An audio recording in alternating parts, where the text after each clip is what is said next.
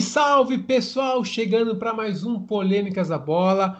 Hoje o convidado super especial vem lá da Europa, é o Evandro Rachoni, ele que tem passagem pelo futebol da Angola, da Ucrânia, futebol paulista, começou aqui no futebol paulista, também tem passagem pelo futebol mineiro, e ele vai contar um pouquinho dessa trajetória, um pouquinho da carreira, é, ele também morou em países como os Estados Unidos, na Alemanha, vai contar um pouquinho das dificuldades também que é viver nesses países, língua, comida. Então a gente vai meio que sabatinar ele aqui para ele contar tudo né, dessas experiências marcantes que ele teve no futebol. Evandro, primeiramente, muito obrigado por ter aceitado o convite, cara. Você que o fuso horário aí é complicado, já mais de 10 horas. Muito obrigado pelo convite e uma boa tarde para o pessoal que está aqui no Brasil, uma boa noite aí também, né, para quem está nos ouvindo. Exatamente, boa tarde para o pessoal todo do Brasil aí, os que estão escutando a gente. Aqui o pessoal da Alemanha também, depois com certeza vão estar tá vendo isso aí. É, uma boa tarde para todo mundo, obrigado você também pelo convite. E é isso aí, vamos falar de tudo. E quem sabe também ser um exemplo, tanto das coisas positivas quanto das negativas para o pessoal que está chegando aí agora, principalmente os mais jovens, né, que tem muita coisa para passar por aí ainda. Com certeza. Evandro, começar, conte um pouquinho da sua história. Você que tem muita experiência no Campeonato Angolano, você começou aqui no interior de São Paulo, né, no futebol paulista. Conte um pouquinho da sua trajetória para gente. Não precisa ser é, é, tão detalhista, né, que a gente vai por partes depois, mas conte um pouquinho, faz um resumo da sua história. Certo. Eu comecei jogando aí na cidade de São Pedro mesmo, né? É, como todo mundo começa, mas é, depois os times mais conhecidos, a gente, eu fui para a categoria de base, sub-17 do Rio Claro. É, tive passagem também pelo, pelo sub-20 do Santo André e o time B. É, meu primeiro clube profissional foi no Brasil, aos 17 anos, que foi no Batatais, né? E e passei também pelo São Bernardo, que é um time que recentemente tem estado bastante vezes na, na Série A1 do Paulista. Esses foram os clubes que eu passei, além de último, antes, antes de sair do Brasil, eu tive no Fluminense de Araguari, que é na segunda divisão do Campeonato Mineiro. É um clube lá também bastante tradicional do estado. E depois daí foi que eu saí a primeira vez do Brasil no ano de 2011. Legal. É, você comentou que depois você foi para Angola, né? Como que é o futebol de lá do futebol africano, o, tanto na parte técnica quanto na parte estrutural? Porque a gente não tem muitas informações desse tipo de campeonato. Como que ele é a estrutura, tecnicamente? Então, o campeonato angolano, é, é poucas pessoas conhecem, tá? É, o campeonato angolano é um campeonato de muito financeiramente é excelente, tá? É, eu fui para lá em 2011 a convite é, em 2009 eu fiz o meu primeiro DVD de trabalho, né? E o brasileiro, você sabe, hoje em dia é muito mais. É, aquelas dificuldades todas, né? Porque naquele tempo era complicado para estar tá filmando os jogos e tudo mais. É, até acabei esquecendo de contar. O meu vídeo foi feito no Campeonato Paranaense em 2009, tá? Que eu passei pelo, pelo futebol do Paraná também, é, uma temporada. É, foi onde eu fiz o meu vídeo e acabei postando o meu vídeo no YouTube. Em 2011, um dia aleatório, eu recebi uma ligação de um empresário, né, um empresário angolano, que viu meu vídeo no YouTube e, e tinha meu contato lá, ele entrou em contato e acabou fazendo uma proposta da primeira divisão do Campeonato Angolano, que era do Interclube de Luanda. É, o Campeonato Angolano, é, como eu falei, financeiramente é, eles são muito fortes, é, a estrutura também é muito boa, estádios grandes, estádios para 50, 60 mil pessoas, é, os clubes todos têm é, sua viagem de avião, de avião, no caso, né? É uma estrutura bem forte. Futebol, tecnicamente, não é o melhor, com certeza, não é muito tec, técnico o futebol, mas é muito de força e de velocidade. Eles priorizam muito o condicionamento físico e a parte física lá. O futebol de muita força e, e muita velocidade. Quais foram as principais dificuldades que você encontrou? Que foi o primeiro país né, que você foi depois de jogar aqui no, no Brasil. A língua não foi, igual você comentou em off, a língua não foi porque lá eles também falam o português, mas como que foi esse primeiro impacto com, com o futebol do, do exterior? quais dificuldades, talvez a comida, você, você encarou eh, essas dificuldades? Teve até essas dificuldades ou foi bem tranquilo para você? Então, Angola, pelo lado de alimentação, essas coisas, era, era, foi bastante tranquilo, né? Angola, a alimentação é bem parecida com o Brasil até, é, só que assim, eu cheguei em Angola em 2011 e a guerra tinha acabado em Angola em 2001, então era um país em reconstrução um país com muito dinheiro, porém em reconstrução. Para você ter uma ideia, eu morava na capital, em Luanda, né? E, e Luanda estava se reconstruindo, é, só tinha um shopping, um shopping center na, na cidade, ou seja, era o ponto para tudo que você fosse fazer. E você via muita destruição, você via muitas pessoas na rua amputadas por causa do tempo da guerra, pessoas que, que passavam fome pedindo nos semáforos, mães com 5, 10 filhos por aí andando na rua, pedindo ou vendendo com, com, com bacias na cabeça, vendendo as coisas, tanto é, alimentos, sapatos, várias coisas assim. Então era um lado bem triste, porque Angola é, costumava dizer que só tem dois lados. Ou você tem muito dinheiro, ou você passa fome, entendeu? Não tem um meio termo, não tem classes divididas. Então eu costumava dizer que era assim. Então era complicado, porque é, eu, eu, por ser jogador e vir do exterior, isso tem, tinha outra coisa. Os jogadores que vieram de fora, né, contratados de outros países, tinham uma condição financeira excelente. Os jogadores angolanos não eram valorizados, então eles ganhavam muito abaixo, entendeu? Muito Caraca. abaixo. Exatamente. Os, os angolanos não eram, era a diferença abismal. É, eu lembro que tinha um jogador que até era é muito meu amigo, o Adi, ele sustentava a família toda mas, por exemplo, sustentava a família toda com 700 dólares, por exemplo. Então, sendo que os, nós que vínhamos de fora ganhávamos muito mais, né? Então, tem essa diferença. Então, você via muita desigualdade e, e pessoas nas ruas passando dificuldades. Então, esse, para mim, de Angola, a coisa que mais pegava mesmo era ver essa situação, entendeu? A desigualdade, as pessoas é, passando dificuldade pelas ruas e por aí afora acaba tirando um pouquinho a, a própria alegria, né, de estar tá conseguindo um aumento financeiro, né, porque foi o primeiro, acho que o primeiro grande passo na sua carreira. Então, né, esse, esse, você vivenciar todo dia isso, acho que meio que tira um pouco da sua alegria de estar tá evoluindo na carreira, né? Então, é, eu considero Angola, isso eu falo abertamente para todo mundo.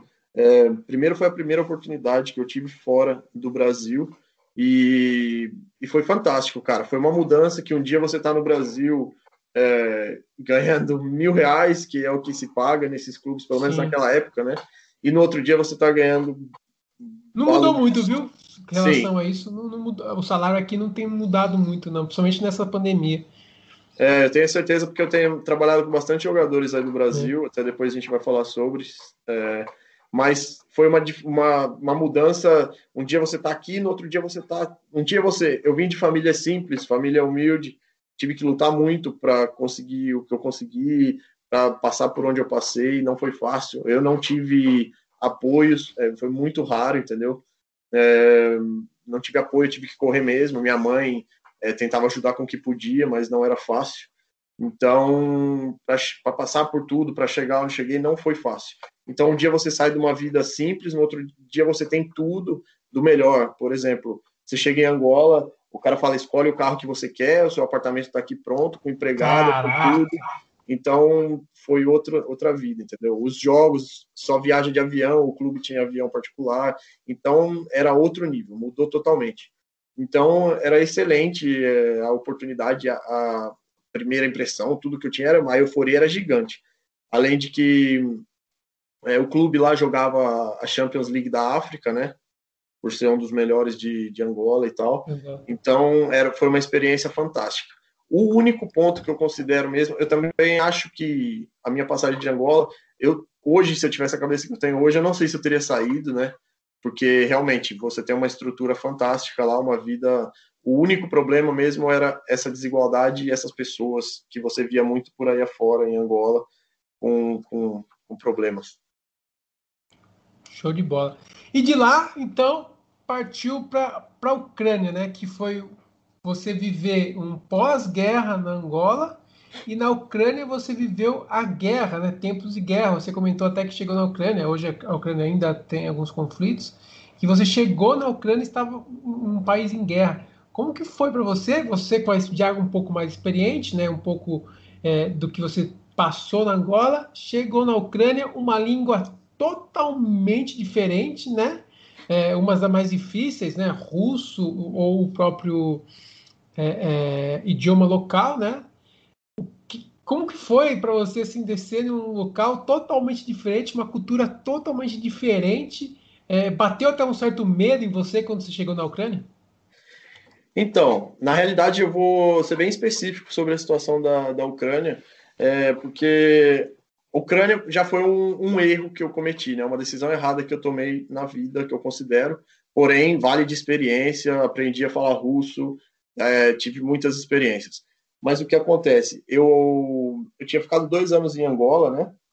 E tá, dois anos, já ganhei certa fama em Angola tal, eu já tinha meu nome.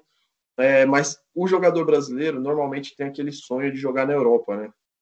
Você tem o sonho de jogar na Europa, você quer mais e mais e mais e mais. Às vezes você tá super bem, mas você tá sonhando mais e tal. E ainda quando depois dos dois anos eu cheguei em, em, em, Angola com 21, eu saí de lá com quase 23. É, eu tinha um empresário muito forte, né, que foi quem me levou para Angola, é, Custódio Coelho, que era como um pai para mim, é uma pessoa que era fantástica. É, e ele queria que eu continuasse em Angola, porque é, eu tinha alto salário, eu tinha condição excelente, estava num dos melhores times do país, e ele falou: para sair você tem que ter coisa certa, excelente, entendeu? Coisa melhor. E eu tomei a decisão de tentar meter a cara na Ucrânia e, e tentar ver o que acontecia, entendeu? Porque, ah, venho da primeira divisão de Angola. Arriscou mesmo, né? Arriscou. Isso, isso, isso. Venho da primeira divisão de Angola. É, fui, fui campeão da taça de Angola é, já estou com um certo nome lá, estou no meu melhor momento, vou tentar, quero oportunidade, quero oportunidade. Viajei para Ucrânia. Você tinha na época? Quando tinha 23, tinha 23, 23 anos. É, uma idade Isso. super boa. Isso. E falei, vou tentar, vou tentar. E eu conversando com esse empresário, eu falei, eu vou para a Ucrânia, vou ver o que acontece, se eu consigo alguma coisa e tal. E ele falou para mim, tudo bem, você quer ir? Ele não queria, mas ele falou, tudo bem, você quer ir, você vai. Eu lembro que eu viajei para a Ucrânia no dia 13 de janeiro de 2013. É, ele falou: você quer ir, você vai. Só que se você não fechar nada lá certo, até o dia 5 de fevereiro você volta para Angola, que o clube quer renovar com você, e você viaja para a África do Sul para fazer a pré-temporada. Eu falei: tudo bem. Aí eu fui para a Ucrânia, é, meti a cara lá e tal, é, tentei. É, aí você imagina, chego na Ucrânia, saio de Angola, Angola todos os dias 40 graus. Fiquei dois anos lá, nunca choveu. Nunca, nenhuma vez. Caraca! É, é incrível, incrível. Aí saí de, da, da, de Angola com 40 graus, desembarco na Ucrânia, em Kiev. menos, menos 40 graus. Menos 30 graus. Meu a hora que pai, o avião mano. abriu a porta, que eu olhei para fora, era neve por todo lado. Primeira vez que eu vi neve na vida. Um frio absurdo. Você vem com essa. Eu tinha vindo de férias do Brasil, né? É, você vem com essas blusas de frio, consideradas São blusas Pedro, do Brasil. 30 graus. Exatamente. Eu cheguei lá, quase congelei. Aí tá, fui pro hotel e tal. Aí, beleza, vamos lá, vamos ver o que a gente faz. Começa a tentar contato dali, contato daqui, aí já esbarra na, na língua, que até então, quando eu cheguei. É, quando eu cheguei na Ucrânia, eu não falava, falava só o português e mais nada.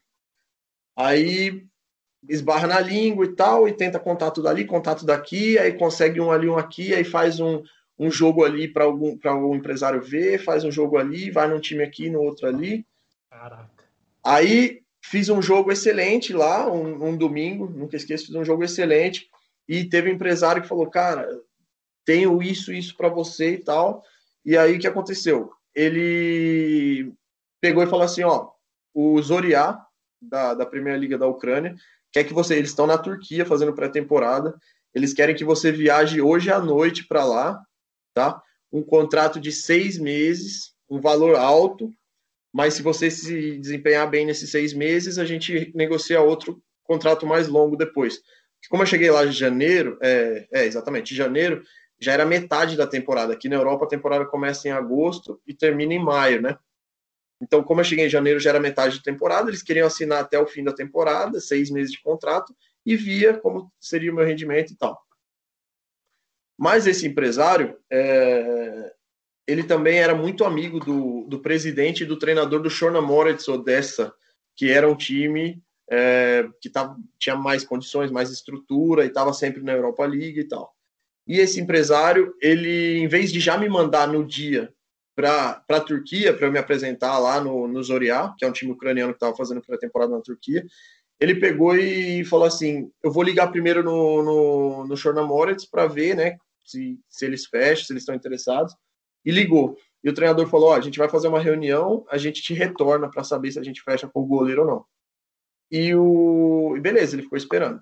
Nisso passou o dia, né, que era para eu viajar para a Turquia, e no outro dia de manhã, o treinador do Chorna Moritz retornou para ele e falou assim: Ó, como já é metade da temporada e a gente já não tem nem chance de de fazer nada especial em termos de classificação, de Europa League ou coisa assim, nem chance de cair, o presidente resolveu não contratar ninguém.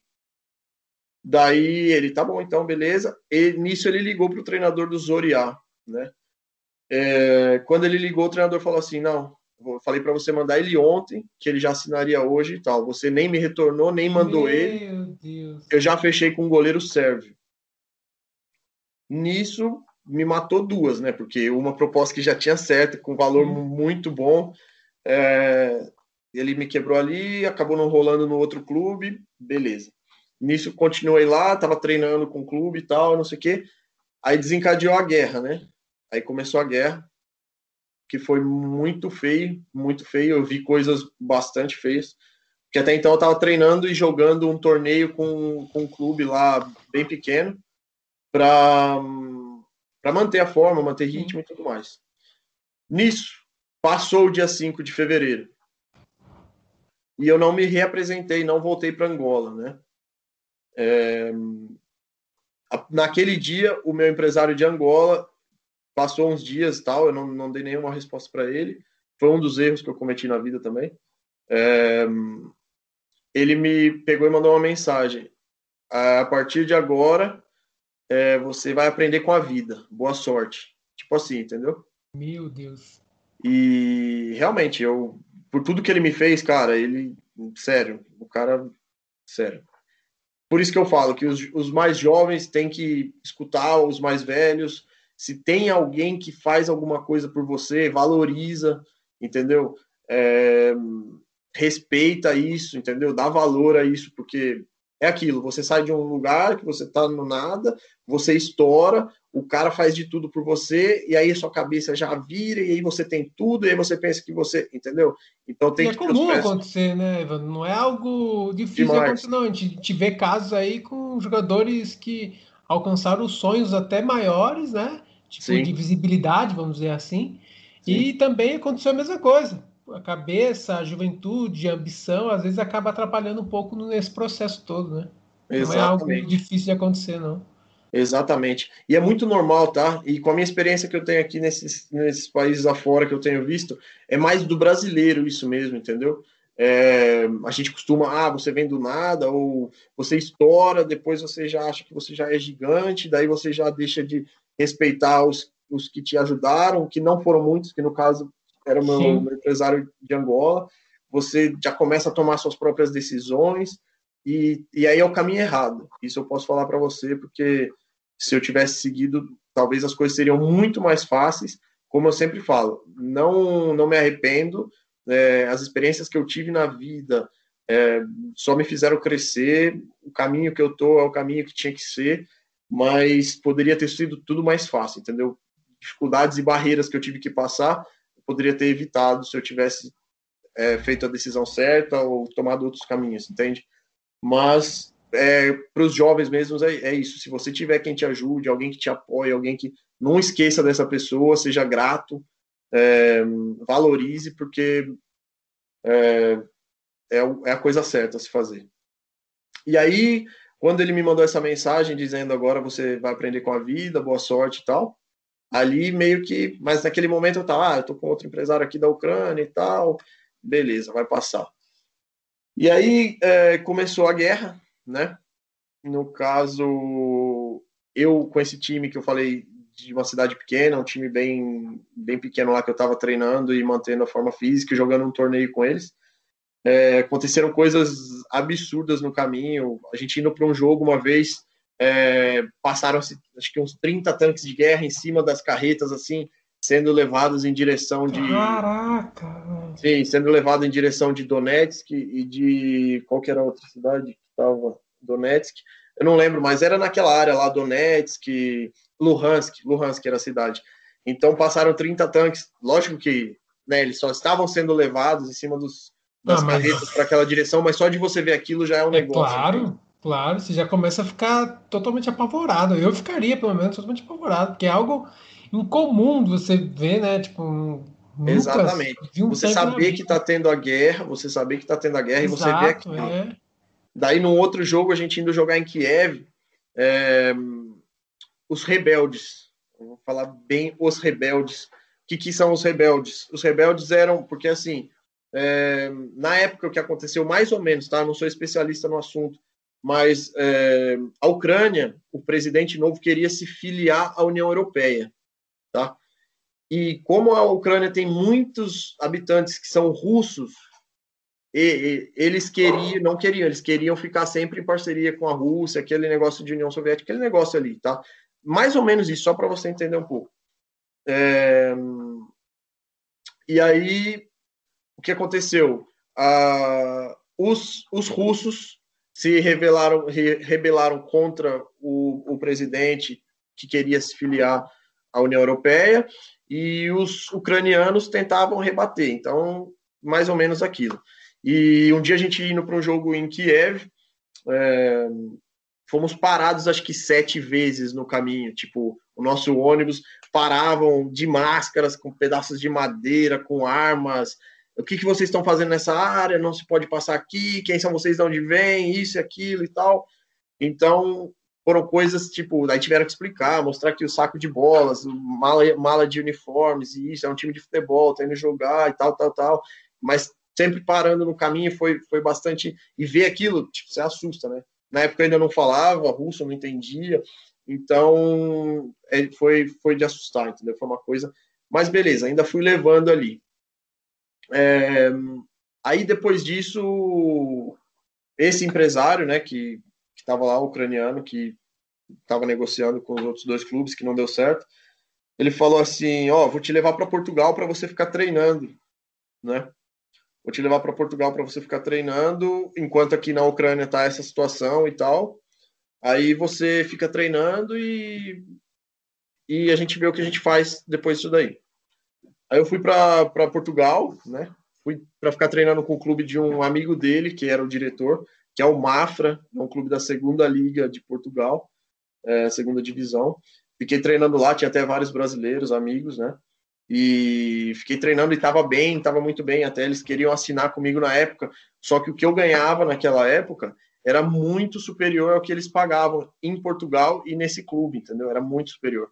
Então, ali naquela época teve também, da minha parte, uma certa.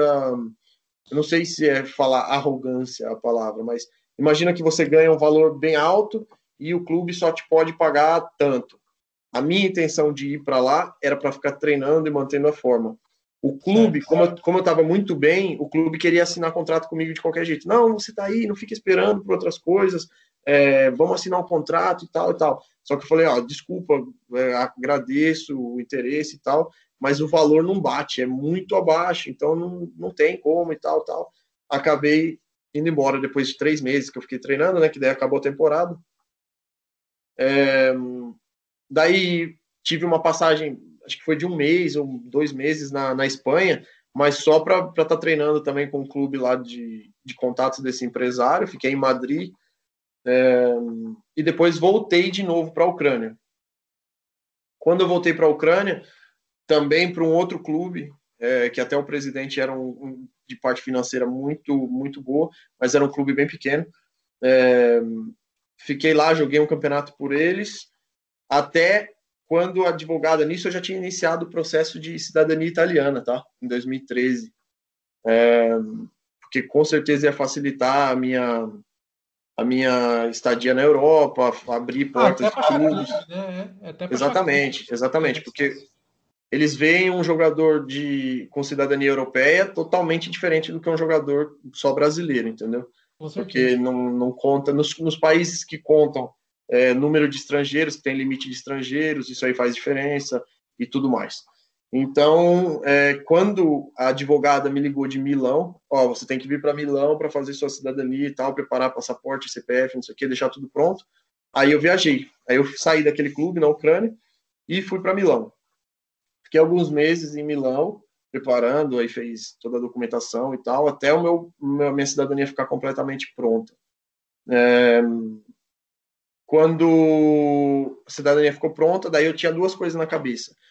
Agora eu vou.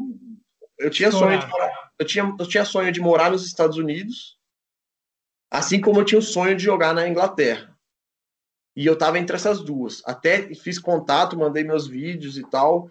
Pro... Já tinha propostas ou não? Você estava esperando alguma não, coisa, sabe? Não tinha, não tinha propostas. Mandei vídeos para alguns clubes nos Estados Unidos e recebi uma proposta daí na época Austin Aztecs. Era um clube da segunda liga lá e recebi a proposta e tal. Só que como eu já estava na Itália, eu pensei, beleza, Inglaterra aqui do lado, Estados Unidos é outra vida, é outra coisa lá do outro lado do mundo. A partir do momento que eu tinha cidadania italiana, eu já podia entrar nos Estados Unidos, eu não precisava de visto, entendeu? Então, eu fiquei pensando, mas aí eu resolvi, cara, eu vou tentar. Tá, nisso eu estava com 24 para 25 anos. Eu falei, eu vou tentar, vou para Inglaterra é, e vou tentar a sorte lá. Fui, viajei para Inglaterra, cheguei em Londres, não conhecia nenhum ser humano, nenhuma pessoa, ninguém, nada, nada, nada. E, e só, só para constar, né? nesse tempo aí que foi vai para lá, vai ali, gasta com passaporte, gasta e tal, e fui gastando muito dinheiro com passaporte, com hotel, viagem. A não é barata também, né? Muita burocracia. Não, não, não, pegar, né? não. muito caro até, muito caro. E muito complicado, né? Então, foi gastando, foi gastando, então aquilo que você guardou, aquilo que você acumulou, foi gastando. Cheguei na, na Inglaterra, é, fui de novo para um hotel no começo, né? e não conhecia ninguém, cara, ninguém. Daí o que eu fiz, comecei a dar uma pesquisada online, na internet, isso, aquilo e tal.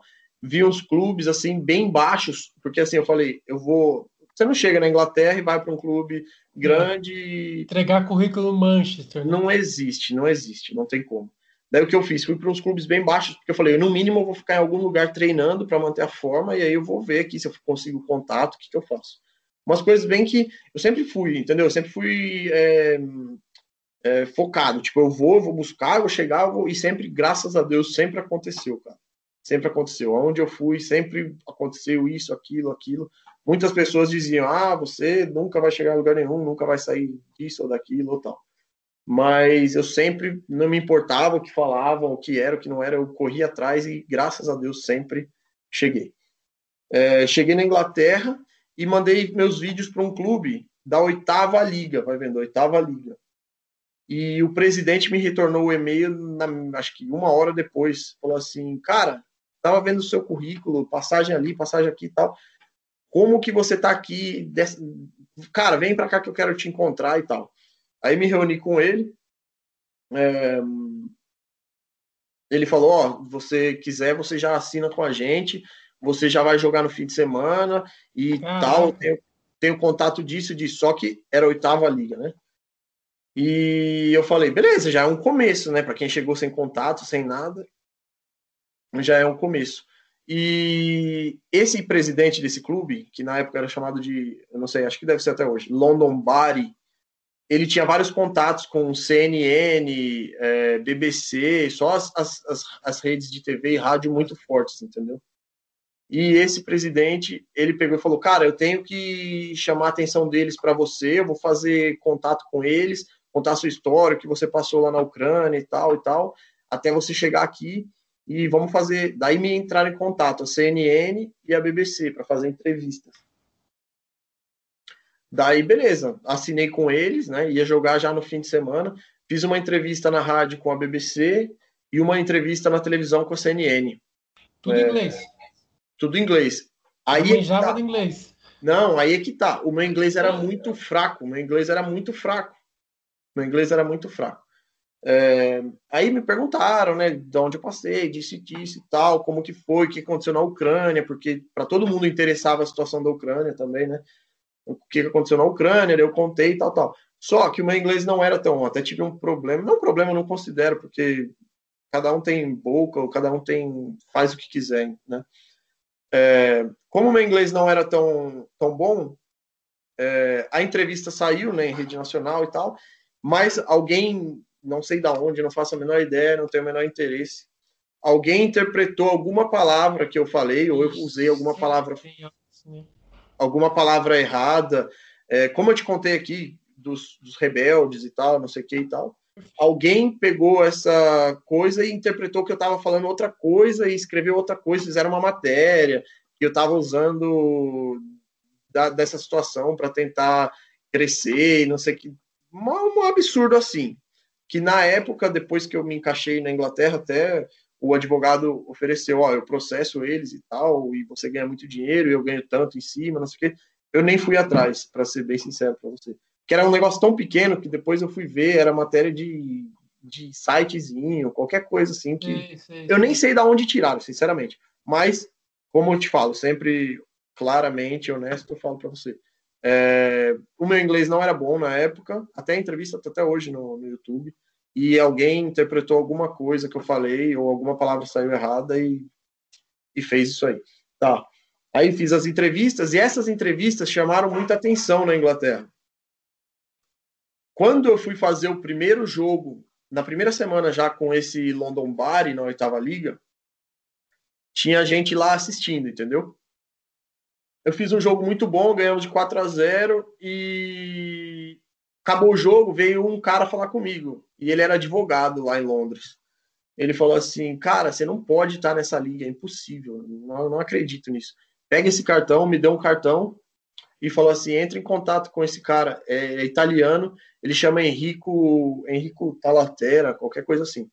Ele vai te ajudar a conseguir times em ligas mais superiores. Eu falei, nossa, cara, obrigado, perfeito e tal. Nisso eu já mandei mensagem pro cara, mandei meus vídeos, ele falou, Evandro, isso eu joguei no sábado. Ele falou, Evandro, terça-feira tem um clube da quinta liga para você ir fazer para você fazer teste. Eu falei, perfeito, cara, vamos embora. Porque, eu não sei é, é, se você conhece bem lá as ligas na, na Inglaterra, é, quinta liga já são todos jogos televisionados, é, já o dinheiro já é alto, a estrutura, o nível de é futebol. Bem, falam que, tipo, se não me engano, até a quinta ou a sexta tem um, é um nível, depois vai caindo, tipo, é uma, é uma diferença bem grande, né? Que é quase tipo amadores, assim, as outras bem baixas, né? Isso. É, falam, que, é, falam que é uma diferença grande depois da quinta, de uma sexta, assim. Exatamente. Na Inglaterra, na Inglaterra até a quinta, até a quinta liga, você já você ganha muito dinheiro, tá? Até a quinta liga você ganha muito dinheiro. A estrutura é boa, você joga com estádios cheios, estádios grandes e tal. A sexta liga você já vive bem, ganha bem e tal, e o nível também é bom. Aí da sétima para baixo, aí o nível cai, como é normal, né? Sétima, oitava liga no Brasil nem tem isso, entendeu?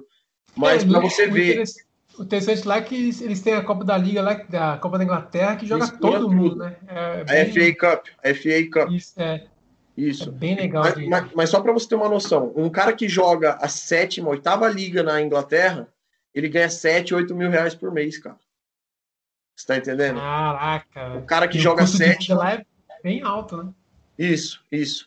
Mas o cara que joga sétima, oitava liga na Inglaterra, eles pagam para o cara apartamento mais 7, 8 mil reais por mês. Ou seja, é, cara, no Brasil hum, é difícil você ter isso numa série A2, não, você tá entendendo? Não você tem, não tem, é. não tem, não tem, não tem. No, no, máximo, estourando, explodindo, você vai ter um alojamento lá que você vai dividir com dois, três, um quarto, né? Exatamente. No máximo, estourando. Exatamente. É aí que eu te falo a diferença que tem, né, no, aqui na Europa. E, e aí eu fui, o time chamava Concord Rangers, né? É, fui fazer o teste na terça-feira, cara, e, e, eu tava naquela, nossa, outro, já cheguei já um clube bem mais estruturado, tal, fui fazer o treino, treinei muito bem, peguei muito no treino demais. E esse Concord Rangers, você acabou de falar da FA Cup, por curiosidade, eles estavam, eles tinham avançado, tipo, três rodadas, três, é, que eles chamam de rounds, né? Sim. Três, três rounds na, na, na FA Cup. Eles que eram da quinta liga já iam pegar um time da terceira. Então eles estavam em muita evidência, sabe? Estavam em muita evidência. Boa, né? Isso. Então, é, já tinha ali a televisão em cima, rádio tal, entrevista ali, tal, tal, tal.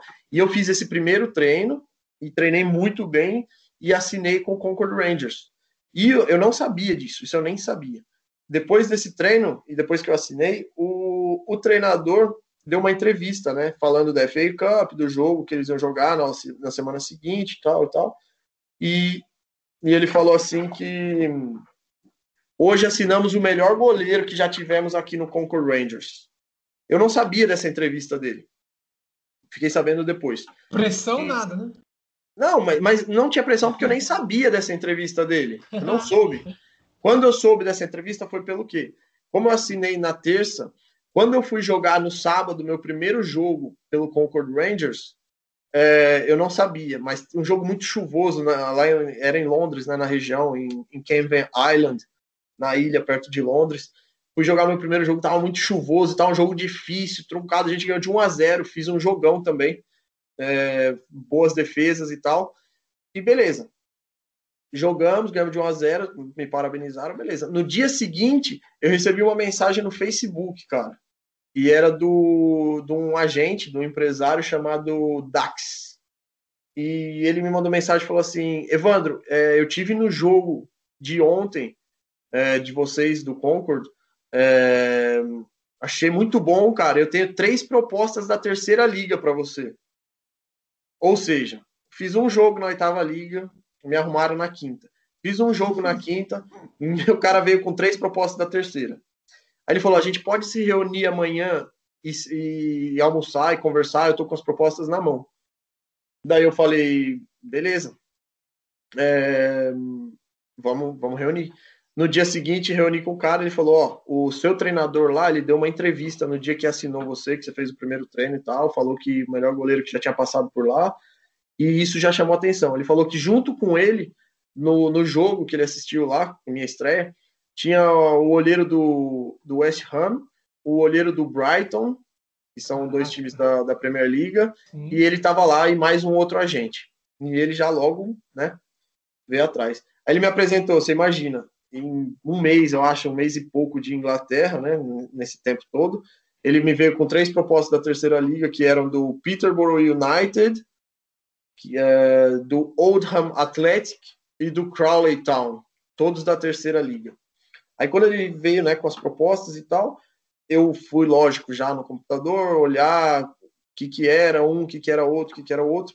Aí eu vi que o Peterborough United estava em oitavo na tabela, vi que eles tinham estádio para 20 e poucas mil pessoas, é, top, sempre cheio, não sei o que, e eles estavam melhor na tabela. O Crawley Town estava na, na zona de rebaixamento e o Oldham Athletic era o lanterna. Daí eu peguei e falei para ele, ó, oh, eu quero ir pro Peterborough, com certeza, né? Sim, não tem nem o que pensar. No máximo ali já mantém na terceira divisão. Exatamente, exatamente. No pior é... cenários. Isso. Aí falei para ele, quero ir pro Peterborough e tal. Ele, perfeito. Então ele falou assim: você já viaja segunda-feira. Não, perdão, você viaja domingo à noite para você já treinar na segunda-feira. Lá eles vão te dar a casa e tal, vamos negociar o contrato. O valor também era bem bom. Na Inglaterra você ganha por semana, né? É. Tipo, é.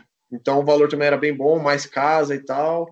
E beleza. Me apresentei lá. Não, perdão falou que eu ia viajar no domingo para começar a treinar na segunda-feira. Quando foi sábado, porque a rodada normalmente lá são todos os jogos no sábado, normalmente, tipo terceira liga, segunda liga, normalmente, são em horários simultâneos.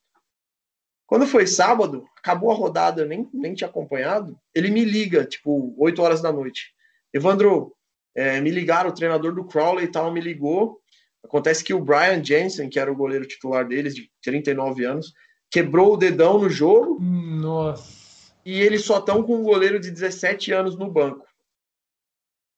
eles querem, falaram que até pagam mais para você, para você já se apresentar segunda-feira. Eles já têm o um jogo da FA Cup na terça. Aí eu falei, caralho, ele falou assim, cara, você já vai chegar jogando, não vai nem, tipo, Peterborough United. Lá tinha um goleiro chamado Ben Alnwick, que veio da, do Tottenham, a vida toda do Tottenham.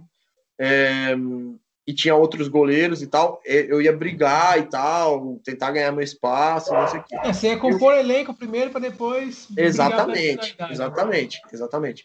E a situação do Crowley já chegou assim, tipo, você vai treinar segunda de manhã, já vai viajar para jogar na terça à noite o jogo da FA Cup.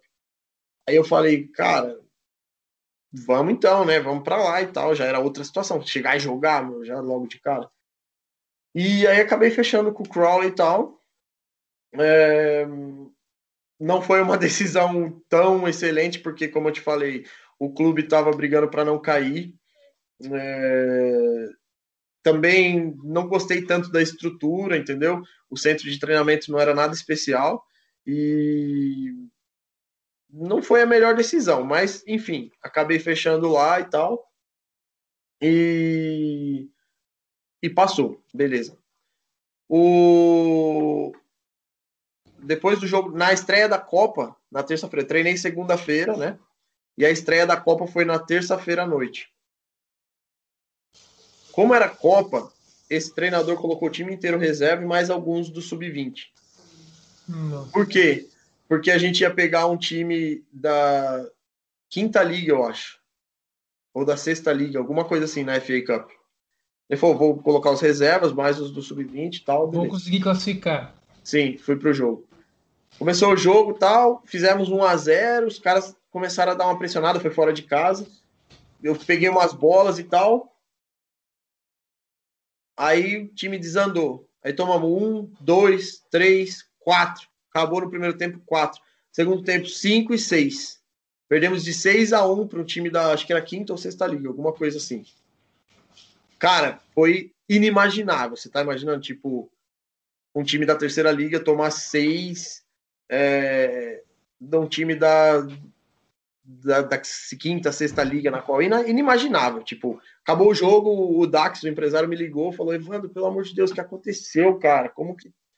Falei, Dax, o time catastrófico, só colocou o jogador reserva e do sub-20, time, time, perdido em campo, nossa, ridículo.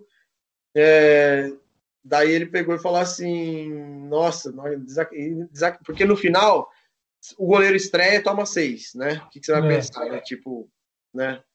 Beleza. É... Sorte ele não tem, é o mínimo que vão pensar.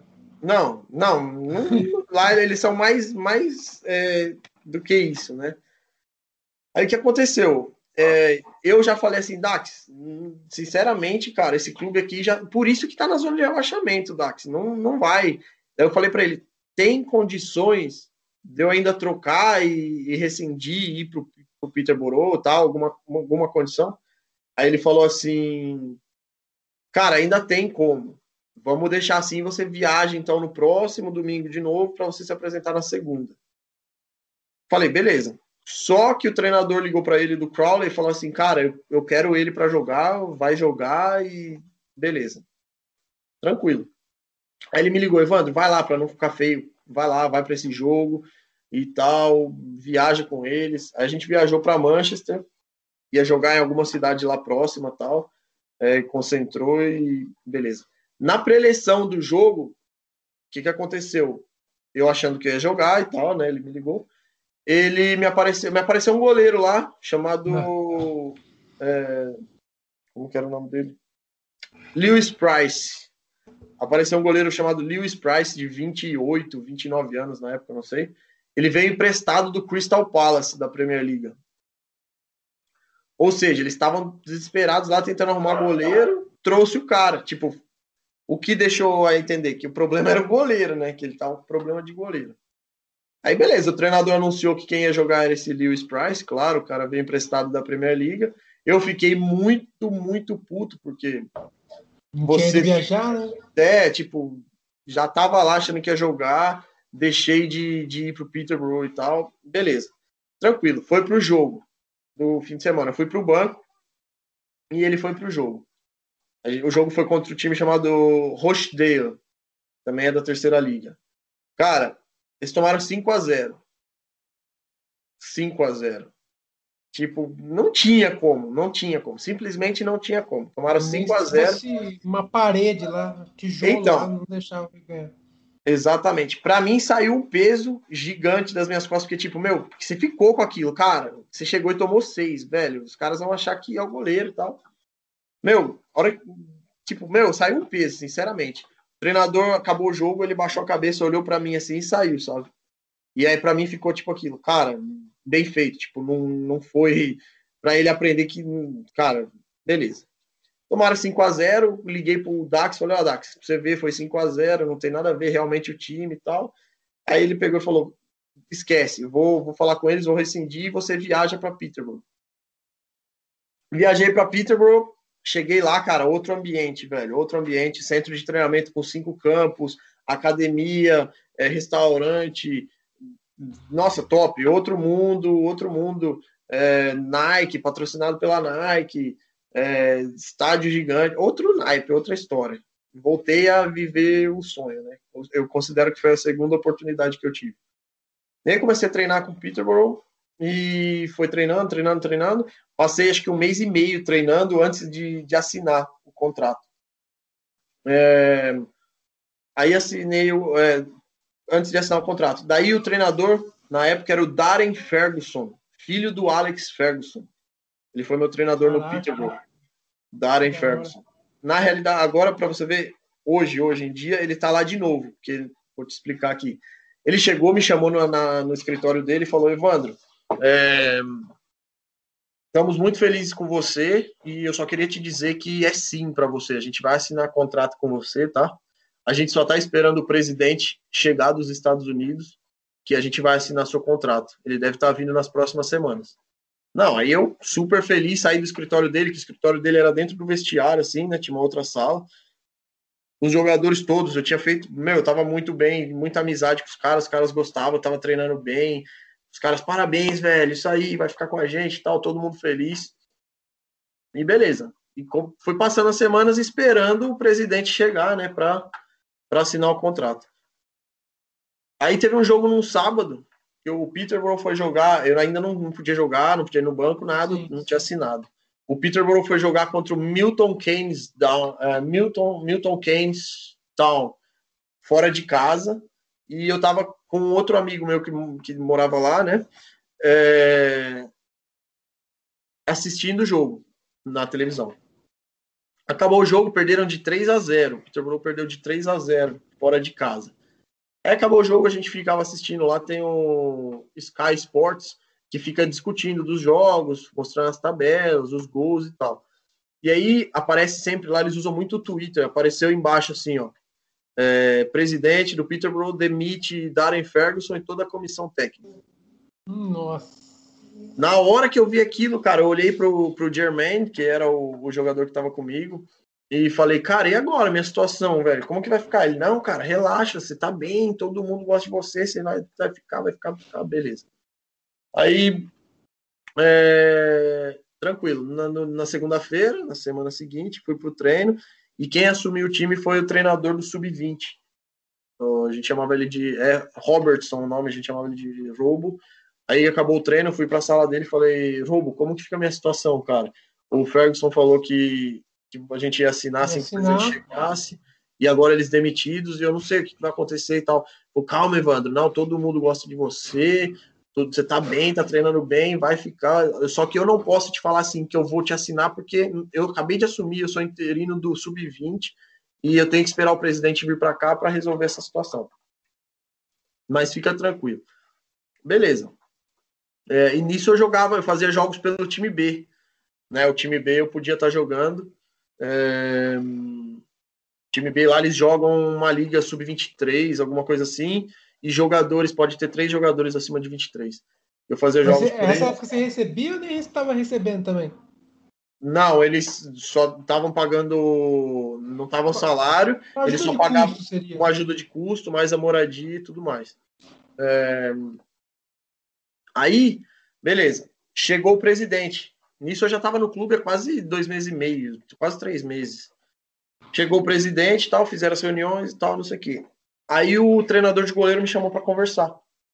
Nisso que ele me chamou para conversar, eu falei, ah, daí ele falou assim, Evandro, cara, é muito triste ter que te falar, velho, mas o presidente chegou, e nisso já era, como eu te falei, eu cheguei lá, era fevereiro, março no, no clube, e a temporada acaba em maio, tava para acabar a temporada, entendeu? Aí ele falou, Evandro, muito triste ter que te falar, mas o presidente falou que não vai assinar mais nenhum jogador novo, ele tem que reformular tudo, tem que contratar comissão técnica para a próxima temporada, e a comissão tem que ver os jogadores que eles vão trazer ou não, isso e tal e tal, e como você já está aqui muito tempo, a gente não vai ficar te enrolando mais tempo e tal, tal. Aí para mim foi, cara, foi um baque tremendo ali, foi um baque tremendo, tipo, porra, não tirou esperava, entendeu? Não, tirou com certeza, porque, meu, um dia você tá todo certo, o Ferguson fala, você vai, vai, vai assinar, tá garantido e tal, e no outro cai. Beleza, na época eu tinha uma, uma namorada que morava na Alemanha, então eu vim para cá passar um, um, um tempo, até procurei uns empresários aqui para ver o que acontecia aqui na Alemanha, mas passou, fiquei acho que um mês aqui, eu recebi a ligação do Gavin Stratham, que era o auxiliar do Peterborough, auxiliar do Ferguson, e ele assumiu o Wilkeston. Ele me ligou e falou: Evandro, cara, quero um goleiro para jogar, quero você, vem para cá, vai pagar tanto, tal, apartamento, isso, aquilo, não sei o que, não sei o que. Daí eu falei: pô, graças a Deus, cara. Tipo, empregado, pelo menos, né? Não, mas me reconheceu, entendeu? Porque ele via, ele auxiliar, ele passava todos os treinos, estava em todos e o cara te, te pedir, te chamar, o cara falou, cara, eu quero você. E eu fui para lá para ser titular, aí fui para Wilkeston, é, assinei contrato, no princípio estava num hotel muito bom lá, depois apartamento e tudo. Aí voltou a ter a vida estável e tudo bem e tal. Comecei a viver de novo, que daí é, bom salário, bom apartamento, tinha meu carro, tinha tudo, jogando titular sempre. Inglaterra, paraíso, melhor futebol do mundo, isso eu posso te. É, melhores ligas do mundo, para não me interpretarem errado, senão vou falar, né? Que, melhores ligas, melhor organização, melhor nível, né? estrutura, nível, isso mesmo. Aí tava bem demais. Aí, cara, é, como eu te falei, às vezes as decisões que você toma na vida. E esse Gavin, que me levou para lá, o Gavin Stratham, que foi meu treinador no Wilkeston, ele falou: tudo que você faz na vida vem das decisões que você toma. E ele pegou e falou assim, e foi dito e feito. Eu tinha uma namorada já dois, três anos e a distância, porque ela era alemã e tinha empresas aqui na, na Alemanha, não podia deixar as empresas para ir morar lá, no caso. Então era uma semana lá, duas aqui, duas lá, três aqui, assim. E como a relação foi passando, dois, três anos já estava junto, começou a fazer pressão para que viesse para cá, entendeu? Aí eu tomei a decisão de, de rescindir o contrato lá com o clube e vir para cá, tentar arrumar um clube para cá. Mais uma decisão da vida que tomei, às vezes você se engana, toma decisões erradas, Não, e vim para a Alemanha. É, vim para a Alemanha. Mas como eu te falei, não me arrependo de nada porque tô onde eu tinha que estar, tá, da forma que tinha que ser, cresci, evoluí, experiências. Assinei com um clube aqui da quarta liga, chamado Armatia Worms. É, fiz meia temporada para eles. É, passou seis meses que eu estava na Alemanha. Aí quando você começa a morar com a pessoa, as coisas não funcionaram. é, terminei o relacionamento e falei, cara, agora deu. Agora eu vou tentar a vida que eu sempre quis nos Estados Unidos. Entrei em contato com os clubes lá da, dos Estados Unidos, mandei meus vídeos e aí recebi a proposta do Red Force de Miami. É, falei, agora, bora, tchau. Fui para os Estados Unidos, fui para Miami, paraíso, você pode imaginar, não sei se você já conhece. Não, não. Mas Miami, paraíso, lindo demais, tudo maravilhoso, é, clima excelente. Comecei a treinar e tal. É, aí que eu comecei a me identificar que lá não tem o interesse que eles chamam de soccer, né? Não tem o interesse pelo soccer, é, o nível não é o mais fantástico, entendeu? Mas passei um ano nos Estados Unidos com o Red Force, é, a gente foi campeão da, da IPSL. E só que aquilo. Seria a segunda, a terceira divisão lá? Como que seria? Só para entender. Seria a terceira. A terceira é assim. Eles têm várias. Eles têm a MLS. Né? Eu falei que é a no... principal, né? Que é a liga principal. Isso. Eu falei no off para você que eu ia explicar isso aí. Eles têm a MLS, Major League Soccer, que para entrar na MLS você paga 100 milhões de dólares para você comprar a franquia, filiar a MLS. Não importa, você tem 100 milhões de dólares, você quer montar um clube, lógico, ah, você vai ter que ter estádio para isso, tudo tal. Você vai para a MLS direto, você não tem que passar pela terceira, pela segunda, pelas você, todas você as. compra vaga, né? Sim. Exatamente. Aí quando você fez aquilo, você não pode ser todo ano o último do campeonato, você nunca vai cair. Entendeu? Tá. Se você paga acho que 40 milhões ou coisa assim, você entra na na época, hoje mudou os nomes, cara. Na época era era NASL, que era onde tinha o Strikers for Lauderdale, do Ronaldo e tudo mais. Sim, sim, sim. Sim, mas era uma liga muito. Aquela era para ser a segunda. Só que tinha oito times só na liga. Entendeu? Tipo, era. Nossa, eles jogavam quatro vezes entre si, ida e volta, ida e volta. Era uma bagunça. Então eles consideravam que a liga que a gente jogava era depois virou a segunda, virou duas segundas, uma coisa assim, entendeu? E a liga que a gente jogava, você acha que pagava 10 milhões ou coisa assim para você participar, algo assim. E e não importa, gente, no caso, a gente é campeão, você não sobe, último você não desce, então ficava naquela, tipo, você jogava por jogar, tinha premiação, time pagava isso, pagava aquilo, não tinha uma competitividade, né? Até que você comentou. Não tinha, não tinha. Tipo, você fica ali, cozinhando, entendeu? Tipo, nada. Final do campeonato. de jogar campeonato aqui no clube, né? Tipo, é, é mais ou menos. ganhou legal, mas também acabou. Isso. O nosso estádio chamava-se Tropical Park Stadium. Fica em Miami. Se você pesquisar depois, é um estádio bonito, cara, grande assim. Na final tinha 500 pessoas assistindo, você tá entendendo? Tipo, nada. E beleza, passei um ano e tal, queria voltar até aquela competitividade, falei, ah, vou voltar para a Alemanha. Aí entrei em contato com o treinador de goleiro, é, que foi meu treinador no, no Armatia Worms, o time da quarta liga. E ele falou: Ó, o Outside tá, tá, contratando, tá querendo um goleiro e tal. Se você quiser, eu te indico e tal. Beleza. Voltei para a Alemanha, para o Outside. É, fechei o contrato de um ano com eles. É, fiz uma boa temporada o clube é, brigou até o fim para subir, ficamos em terceiro, não subimos no último jogo, né? Tinha que, é, tinha que ganhar e torcer com, a, com o empate ou derrota do, do Haciabini, não subimos, mas no penúltimo jogo que eu fiz, eu fiz um jogo excelente contra o TuS Russingen, que você está vendo aqui agora. É, e beleza, acabou o campeonato, o Outside queria renovar o contrato, eu renovei para dois anos, mas depois, acho que uma semana depois de renovar o contrato, eu recebi a proposta do TuS Russingen. E o TuS Russingen fez uma proposta, cara, que não tem. Ó, eu tô, hoje eu estou na sexta liga, tá? O TuS Russingen fez uma proposta que, cara, tem times da terceira que não fazem, entendeu? Tipo. Caraca. Você fala cara, sentido financeiro ou projeto em si? Primeiro, financeiro, tá?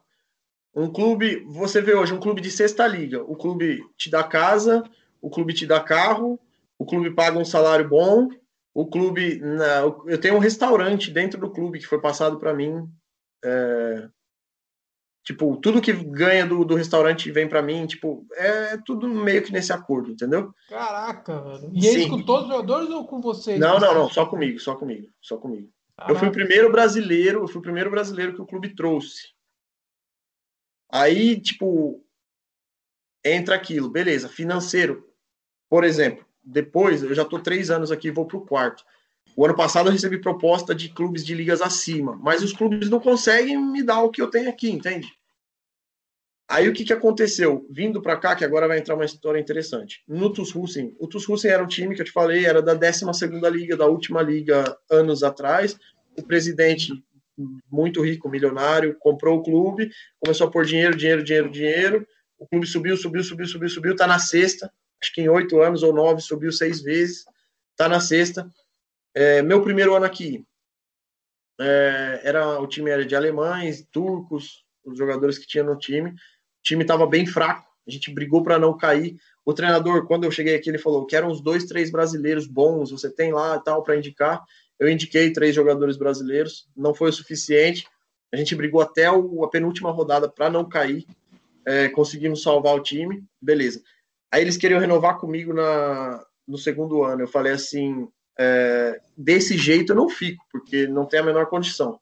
Tem que mandar tudo embora, turco. Eu não me importo com a nacionalidade, com a raça. Joga bem, né? Para mim tem que ser jogador bom. Se é brasileiro, se é chinês, se é coreano, não importa. Sim, sim. Falei, se quiser tem que renovar tudo, mudar, mudar tudo. Aí o que que eu, ele falou, mas como que a gente vai fazer? Eu falei, manda todo mundo embora, me dá carta branca, eu vou para o Brasil, vou montar um time, vou arrumar um treinador bom, vou, vou formar um time fera e vamos mudar isso aqui, porque daí eu fico. Aí é um projeto diferente. Fez o presidente gestor também, então, nessa época? Então, aí, aí é que eu te falo. Hoje em dia, no clube, eu sou o 100% do clube. Eu contrato jogador, eu demito jogador, é, eu, o restaurante do clube sou eu que tomo conta, é, eu sou treinador do time B, como eu te falei, em 2000, aqui tá, não sei se você consegue ver bem. É, Dá para ver ali um quadro, né? O primeiro de cima foi o curso da, da Federação Inglesa de Futebol, que eu me formei como treinador, e o de baixo é da UEFA. É, eu me formei, me formei o ano passado, que, como eu te falei, já preparando para o futuro, que minha vida é o futebol, sempre foi 100% focado, dedicado. Então, já pensando nisso, quando eu tive a oportunidade lá na Inglaterra, eu já fiz o curso de treinador e o ano passado daqui eu fiquei muito amigo do, do chefe de, dos cursos de treinador da Federação Inglesa, hoje ele é amigo pessoal e fiz o ano passado o curso da, da UEFA com ele, passei, me formei nesse, nesse curso e preparando para o futuro. E nisso, o ano passado, eu assumi o time B do Husing. Ou seja, goleiro do time A e assumir o time B como treinador. Time B é a mesma coisa. Cheguei aqui, aquela falta de seriedade, aquilo, jogador alemão, jogador turco, jogador não sei da onde. Peguei e falei, cara, não quero, mandei todo mundo embora. Mandei os 16 jogadores que tinha embora. O que, que eu fiz? Como o presidente me deu carta branca, eu comecei a trazer é, muitos jogadores tops para o time A. Fui para o Brasil, tá? Até fiz uma, uma avaliação, meu treinador, o treinador turco, foi comigo para o Brasil. A gente fez uma avaliação de jogadores em Águas de São Pedro. É... Não sei se você soube, não sei se. Cara, eu lembro de alguma coisa do tipo. Em 2019, eu acho que foi, a gente fez uma avaliação de, de jogadores em Águas de São Pedro. Contou, acho que com 50, 60 meninos aí. É... A gente pré-selecionou quatro jogadores.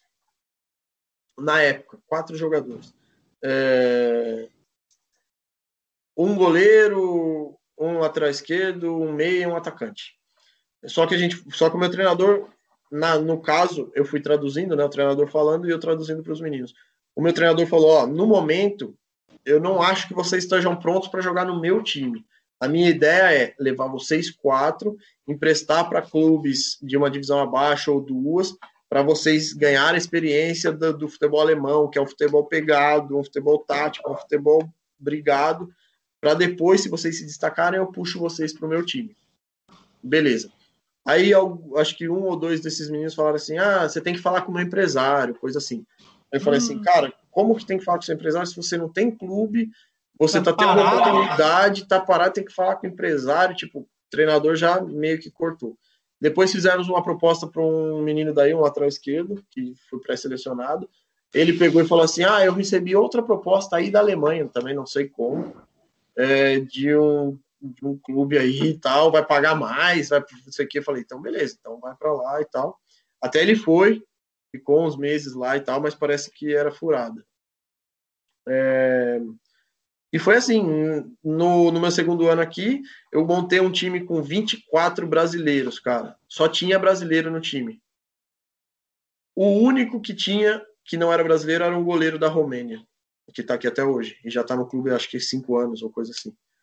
É, montamos, trouxe também um treinador do Brasil, que virou auxiliar do nosso treinador aqui. Fizemos um trabalho forte, fomos bem demais time evoluindo, ganhamos o torneio de pré-temporada, fomos campeões, no campeonato sempre brigando lá em cima, fomos na Copa, fomos passando de fase, eliminando os times das ligas de cima, chegamos à semifinal da Copa, na semifinal, infelizmente, aconteceu um fato catastrófico que até hoje dói no coração, a gente estava vencendo a semifinal de 1 a 0, é, um jogo, o único jogador que a gente tinha era um africano que não era de linha, né, que não era brasileiro. É, ele foi expulso e hum. ficou maluco com a expulsão e tal e deu um, um soco no juiz. O juiz, Caraca. o juiz encerrou o jogo com a gente ganhando de 1 a 0. É, o, o jogo foi tipo considerado perdido pela gente. Depois teve um julgamento, o clube pagou 10 mil euros de multa, o clube foi banido dois anos da, da Copa da Alemanha, esse jogador foi banido do futebol, não pode mais jogar futebol, foi muito, muito complicado. E Essa era um Copa jogo... era a Copa para sua divisão? Como, quem não, não, não, é, aqui é assim, a Copa do Sudoeste. Hum. É, o que é, que é a Copa do Sudoeste? O campeão da Copa do Sudoeste vai para a Copa da Alemanha, que chama DFB ah, tá. Pokal, entendeu? Ou seja, a gente chegou na semifinal, e na final ia pegar. O... Não, estava ganhando de 1 a 0 controlando o jogo, né? Na final a gente ia pegar o Kaiserslautern, que você deve conhecer. Sim. É um time bicampeão da Bundesliga, time vice-campeão da Champions. É... E aconteceu tudo isso. Foi um golpe bem duro, cara. Mas superamos. É... Aí viemos para o terceiro ano, que foi esse ano agora. É... Demos uma podada, tiramos um jogador ali, outro aqui, que não estava 100% com o projeto que a gente tinha. O presidente, com os resultados que deu da Copa, de chegar na semifinal, bater times das ligas mais acima, é, o resultado no campeonato, ficamos no top 5, o campeonato foi encerrado pela, pelo Covid, né, o primeiro campeonato, é, e só subiu o primeiro e o segundo colocado. Aí o presidente comprou mais a ideia, investiu ali, investiu aqui, trouxe isso, trouxe aquilo, e esse ano a gente fechou um time top, estávamos encaixados, fizemos uma pré-temporada excelente, o time estava batendo em todo mundo, estávamos na liderança com três pontos de vantagem, melhor ataque, melhor defesa, e acabou que, por causa pandemia. do Covid, mais uma vez, pandemia. essa foi a segunda onda que aconteceu aí, né? Que daí se paralisou também, né? Isso, isso, porque a primeira onda, que foi o ano passado, em fevereiro, março, paralisou o campeonato, mas já tinha sido jogado acho que 60%, 70% do campeonato e naquele caso eles subiram o primeiro e o segundo colocado. Esse ano, como já paralisou em outubro, a gente não tinha jogado nem metade do campeonato, é, eles cancelaram, simplesmente cancelaram o campeonato. Então, mais um ano aí que estava com um projeto excelente para subir, já ia subir de divisão e já focado para subir de novo, sempre nesse projeto, entendeu? É um clube que, apesar de ser uma cidade pequena, um clube considerado pequeno, é um clube de, de, de potencial gigantesco, entendeu? Tanto o meu tutor, né, que é esse meu amigo da, da Federação Inglesa, que veio fazer a avaliação, ele passou uma semana aqui no nosso clube me avaliando para saber se eu passava ou não no, no curso da UEFA e tal. Ele falou, cara, o potencial do seu clube é gigante, a estrutura de vocês, vocês podem ir muito longe.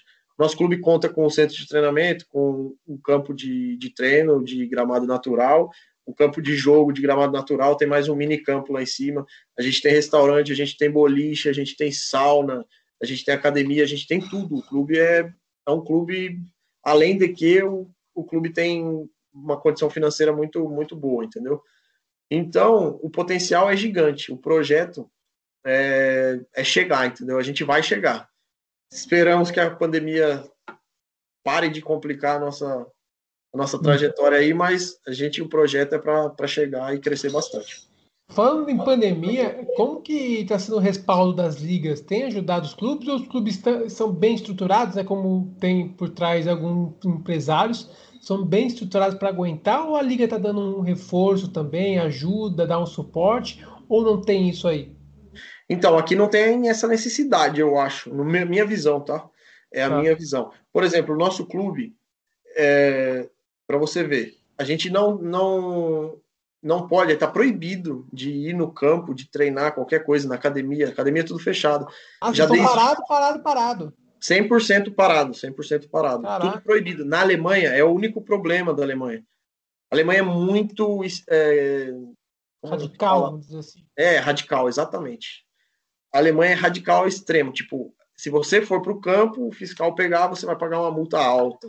Então, totalmente proibido, entendeu? Então, desde outubro, o último jogo nosso no campeonato foi em outubro. Desde outubro a gente está proibido de treinar, de jogar e tudo mais. Só para você ver, Seis por meses exemplo. já. Seis meses, exatamente. Só que para você ver, o nosso clube não deixou de pagar o salário nem um mês. Não diminuiu integral, o salário, não fez nada, entendeu? Isso é tudo pela condição do presidente. O presidente, como eu te falei, financeiramente muito, muito elevado. É, hoje em dia, se você vê, os clubes grandes no Brasil passam muita dificuldade. Aqui na Alemanha aconteceu, achei até absurdo. O Bayern de Munique, os jogadores é, retiraram 70% do salário, ficaram só com 30% para o Bayern conseguir manter e não entrar em crise, entendeu? O Barcelona, os jogadores tiraram não sei quanto do salário, entende? Então, é, o nosso clube não, sempre manteve ali e tal. Tem outros clubes passando, mas aqui é mais pelo o presidente, no caso, que é quem banca o clube. Nosso clube, quem banca 100% é o presidente. Outros clubes têm patrocinadores, investidores e tudo mais, mas o nosso clube é 100% pelo presidente. Caraca, sensacional. E falando um pouco da sua carreira, você que já tem, aproveitando esse gancho, que você tem o um curso, você tem é, é, estudado para senador, já tem a experiência né, de comandar o próprio clube. Como que é para você essa jogar, comandar? Como que foi, né? Atualmente você não está tendo mais essa experiência porque está parado, mas como que era? Tipo, comandar, fazer esse tipo esse estágio como treinador e atuando também ao mesmo tempo. Como que está essa relação? Você atua ou você, você dá o, o, o para o seu colega? Como que está essa relação de jogador barra técnico sua? Então, é, foi uma experiência, né? Que começou no, na temporada passada é, o que, que acontece? Eu sou um cara que até eu converso muito. Eu, tudo que eu puder fazer pelo clube onde eu estou para elevar o nível, elevar a estrutura, elevar a qualidade, tudo que eu puder fazer em todas as partes, desde da, do, do, mais básico até eu vou me dedicar 100%. E aconteceu a oportunidade, eu vinha já jogando há dois anos é, de titular aqui no clube, no time A, e o treinador recebeu uma proposta do time B, o treinador do time B recebeu uma proposta e saiu.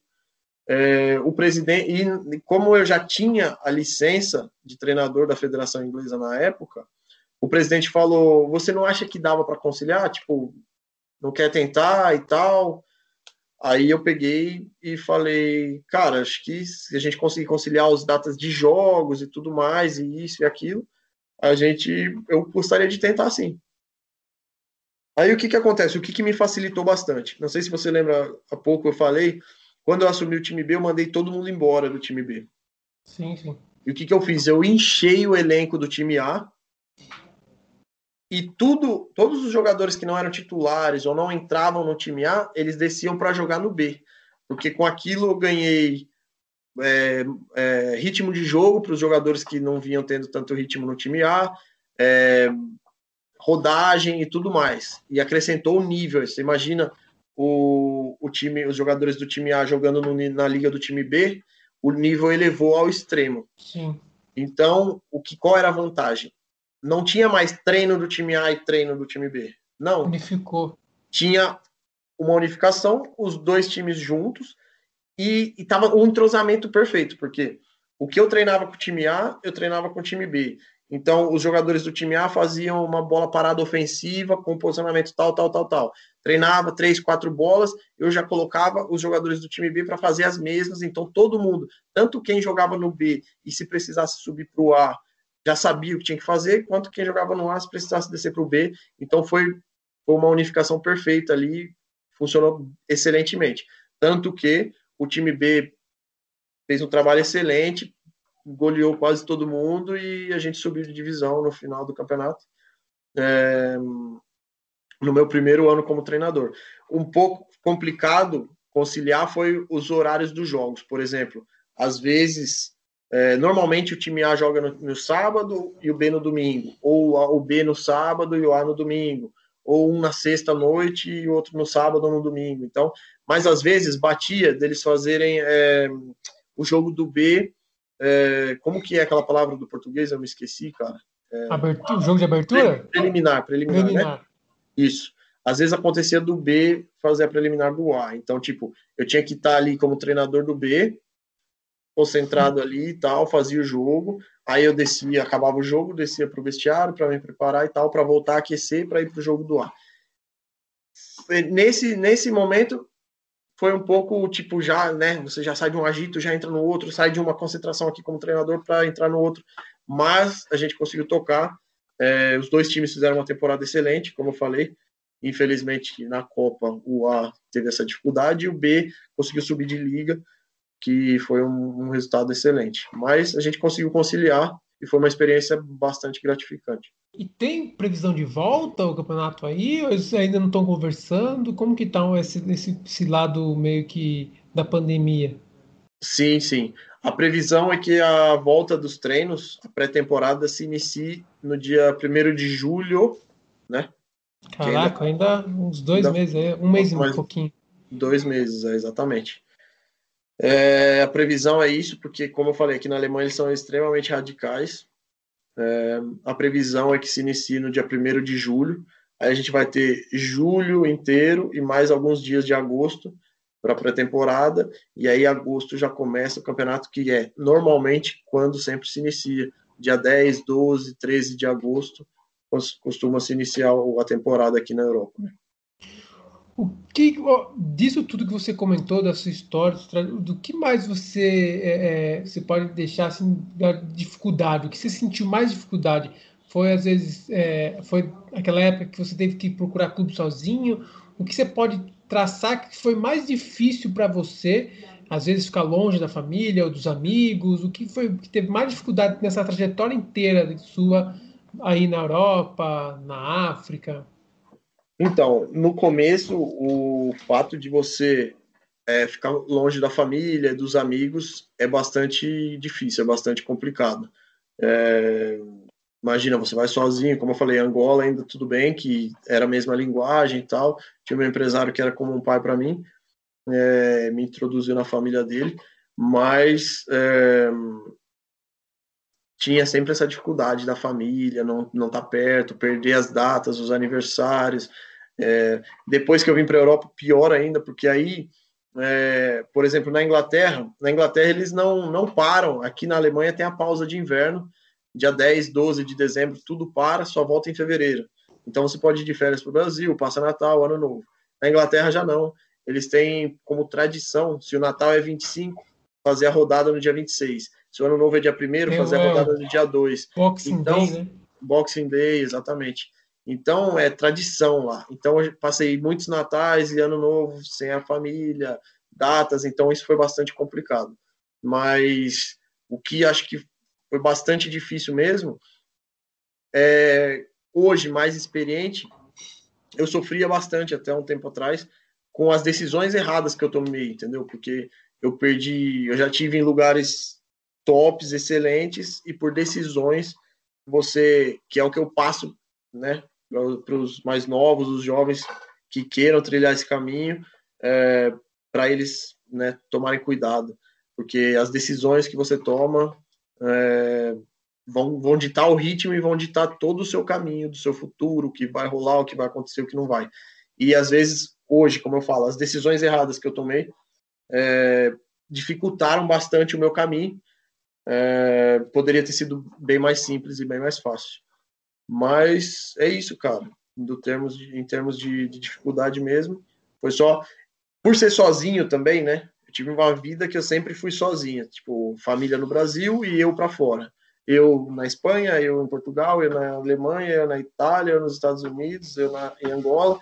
Então, sempre sozinho. Então, você não tinha aquele tipo, ah, esse aqui me direcionar, acho que isso é melhor. Sim. Não, você toma as decisões é, que você acha que devem ser tomadas, entendeu? E às vezes por falta de experiência, você acaba tomando a decisão errada.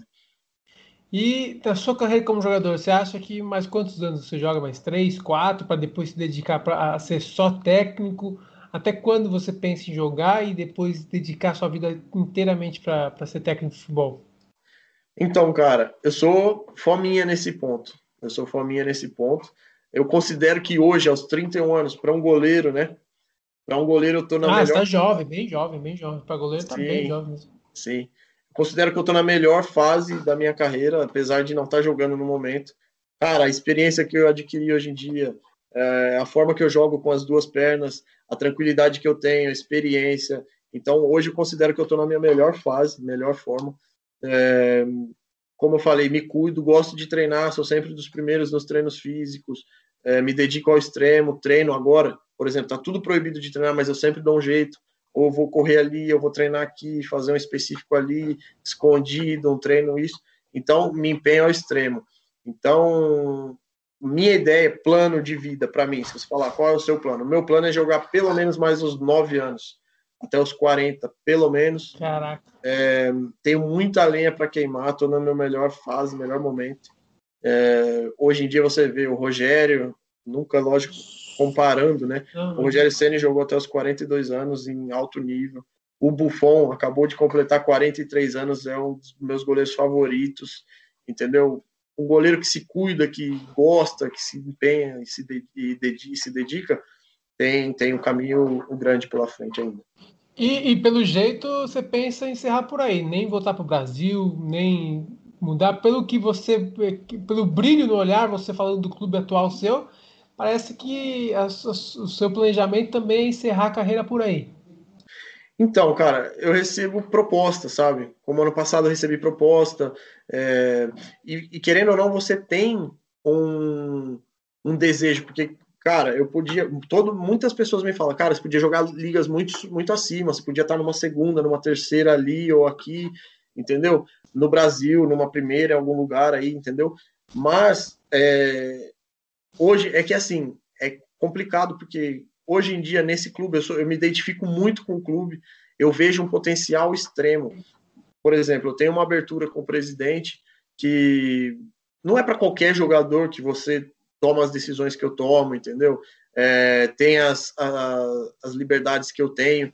Então, assim, se chega uma proposta muito acima do que eu vivo hoje em dia, é lógico que você não pode recusar. E eu teria interesse se fosse de ligas acima. Mas, por outro lado, é o que eu sempre falo, até discuto com a, com a minha mulher, é, esse clube tem muito potencial, cara. E eu me vejo, primeiro como jogador, subindo o clube em algumas divisões, e quem sabe ou como jogador fazer história e chegar. Porque a gente não está longe, cara. O nível, hoje em dia, a gente tem um time é, nos jornais da Alemanha, tudo aqui, você, você pode até tentar achar, acompanhar alguma coisa, posso te mandar. O nosso time, por exemplo, era um time, todo mundo falava, o seu time é o nível de quarta liga que está jogando na sexta, porque o time, a gente prepara para isso, a gente traz peças para isso. Então, para a gente subir para quinta e quarta, já subir aqui, e depois uma terceira, terceira liga aqui na Alemanha já é coisa gigante, entendeu? As cotas de televisão já são, já são de 10 milhões de euros. Então já muda o patamar totalmente. O patamar. Então o potencial do clube, tipo, e o fato de que eu posso talvez fazer história nesse clube, elevar o clube e tudo basicamente ali, eu que puxo aqui, eu que puxo aqui, eu comecei isso, eu comecei aquilo, eu melhorei isso na, na estrutura, eu trouxe jogador de fora, entendeu? Então, eu posso tem duas opções, que eu trabalho com duas opções. Se tivesse uma proposta acima do que eu tenho hoje em dia aqui, de clube de ligas acima, eu pensaria bastante, tá? É, ficaria bastante tentado e talvez aceitaria. Mas, por outro lado, não fico nada atrás, porque eu posso fazer história nesse clube. É, já sou um dos jogadores com mais jogos na história do clube, em três anos indo para quatro aqui. É, e vejo o potencial de subir, subir, subir, subir. Então, as duas opções para mim estão de ótimo tamanho, cara. Perfeito. Evandro, quer falar alguma coisa, alguma história, contar? Cara, só tenho que agradecer mesmo o seu tempo, a sua entrevista, muito bacana conhecer, que às vezes a gente não, acaba não tendo uma visão dessas ligas, né? Como que acontece no mundo do futebol só vê o jogador, às vezes, quando está no time de terceira divisão, segunda divisão, você não sabe toda essa trajetória. E você trouxe para gente, para quem está escutando, esse lado, né? Quero mostrar a trajetória, o, todo o sufoco que o jogador passa, né? É, tanto jogando em centros que ninguém muitas vezes conhece, né? muitas vezes nem sabe que na Inglaterra tem muita gente não sabe, né? Que na Inglaterra tem oito divisões, que existe tantos clubes assim, e você pode trazer essa experiência tão bem legal. Quer deixar algum comentário, alguma coisa aqui para o Brasil, para os jogadores, para o pessoal que está começando? Então, sobre esse assunto, só para só constar, a Inglaterra tem claro. 11 ligas, tá? A Inglaterra tem 11 ligas. É... Só para é, sobre esse assunto, é porque pessoa, as pessoas, muita gente fala, pô, o cara tá na sexta liga, tá na quinta liga, não sei o quê. Só que, cara, hoje em dia, eu vou te dizer bem sinceramente, a sexta liga aqui é, não fica muito atrás da Série C do Campeonato Brasileiro, tá? Cada um com a sua opinião, respeito todas e todos, mas a sexta liga aqui não fica muito atrás. Tem clubes até muito melhores do que os clubes da Série C do Brasileiro. Em termos de estrutura, também não fica muito. É, financeiramente, cara, o que a gente vive, o que a gente recebe aqui, muitos caras aí de Série C do Campeonato Brasileiro não vão receber, tá? É, talvez até caras de Série B do Brasileiro. Tenho amigos, eu tenho amigos jogando a Série A1 do Campeonato Paulista que não tem as condições financeiras que a gente tem aqui. Então, para você ter uma noção, ah, é sexta liga, quinta liga, mas é outro mundo, entendeu? É outro mundo do que se encontra no Brasil. Além de que, eu posso te dizer que eu já trouxe para cá mais de 24, 25 jogadores brasileiros, e os caras, quando vêm para cá, não querem voltar, porque aqui é muito sério, cara. Se eu te falo que você tem um contrato de um ano, dois anos, você vai receber no dia primeiro, todo dia primeiro, seu dinheiro vai estar na sua mão, ninguém vai te atrasar, entende? Eu tenho amigos no Brasil que têm dificuldade até para viver, porque o cara joga numa Série A2, numa Série A3, é, o clube paga um mês, não paga dois, depois paga um, depois não paga, depois. Eu tenho um, um, treinador com alguns jogadores que saíram daqui e foram jogar a primeira divisão do campeonato, eu não lembro, é Gi Paraná, um clube que joga até a Copa do Brasil Série D do Brasileiro. Eles estavam na Série D do Brasileiro, o clube ficou cinco meses sem pagar. Então é complicado, tem os pais de família e tal, e essa falta de seriedade que tem no Brasil hoje é muito complicado, entendeu? É uma coisa que é inexistente aqui na Europa. Aqui tem, você tem uma estabilidade que é, é fantástica. É, e, e, não, a parte financeira deve compensar muito, né? Porque você tem a moeda que ajuda bastante, né? Porque se você receber Exatamente. 3 mil euros aí, nem parte financeira, nem quero falar sobre isso, mas se você receber exemplo, 3 mil euros aí, são vai fazendo uma conversão rápida que são 15 mil reais. 15 mil reais hoje é salário de jogador reserva da Série 1 do Paulista. Também falo que infelizmente você está equivocado, mas se você ganhar 3 mil euros hoje aqui, você vai estar tá ganhando 20 mil reais no Brasil, ah, porque O, o, euro está quase 7 reais. É, então é... olha a diferença que é.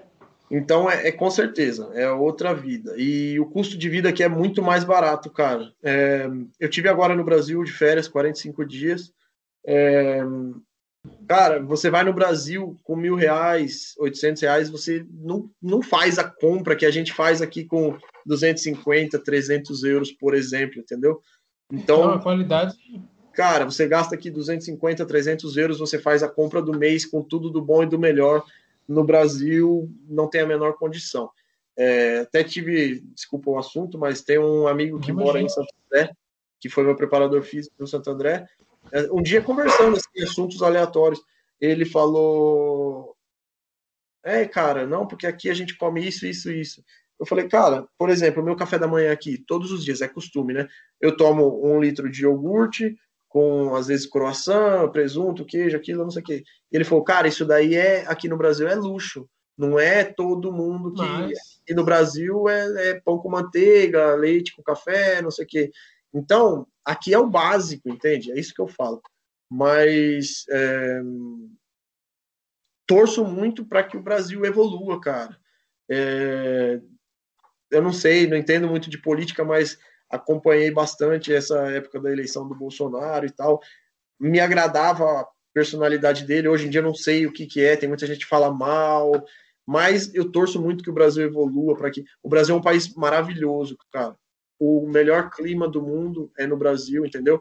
Tem cidades e paisagens e coisas fantásticas, é, pessoas, todo mundo fala. Eu tive na Inglaterra, na Ucrânia, cara, o, o, jeito que o brasileiro é aberto, abraça todo mundo, recebe todo mundo bem e tal, é, é fantástico. Então eu torço muito, porque se um dia eu pudesse falar, pô, vou voltar para o Brasil, viver no Brasil, porque qualidade de vida, segurança que a gente não tem aí também. Aqui, cara, eu estou na Alemanha há quatro anos, eu nunca vi falar mataram uma pessoa, roubaram um lugar, não sei o que. Você nem praticamente vê polícia nas ruas, porque é muito seguro, entendeu?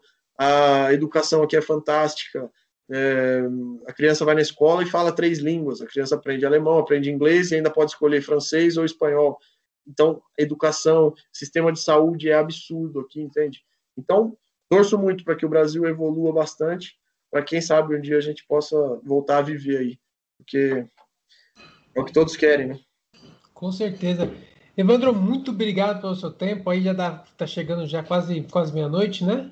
Quase meia-noite. 11h40 agora. Exatamente, não vou alongar mais, só agradecer mesmo o seu tempo. Muito obrigado. E conforme for acontecendo as novidades aí, pode contar com a gente que a gente vai fazendo outras entrevistas para contar um pouquinho mais. Vamos tentar marcar quando voltar ao futebol para a gente acompanhar um pouquinho mais. É sempre bom ter alguém da nossa região aqui representando a gente e tendo muito sucesso aí na Alemanha, como você vem tendo. Então, te desejo boa sorte e, mais uma vez, muito obrigado por aceitar o convite. Perfeito, Fabinho. Eu agradeço também o convite, é, a atenção de vocês e de todos aí que vão acompanhar também e a gente mantém contato com certeza. Pode contar comigo também e até futuramente, sei lá, fazer uma entrevista aqui com o presidente e tal, ou para você ver como é que é as ideias e tudo mais. E mas com certeza a gente mantém contato. Mais uma vez muito obrigado. Uma boa, boa... aí para você já também pode considerar boa já, noite. Boa noite, Jéssica. E tudo de bom aí. Agradeço mais uma vez e qualquer coisa é só chamar, a gente está sempre aí à disposição. Show de bola. Muito obrigado, pessoal, para quem ouviu. Mandem para a gente então seus comentários, mandem suas dúvidas, mandem também é, sugestões e perguntas que a gente repassa para o Evandro e assim a gente estiver comunicando. Pessoal, muito obrigado para alguém, para todos que ouviram e eu fui!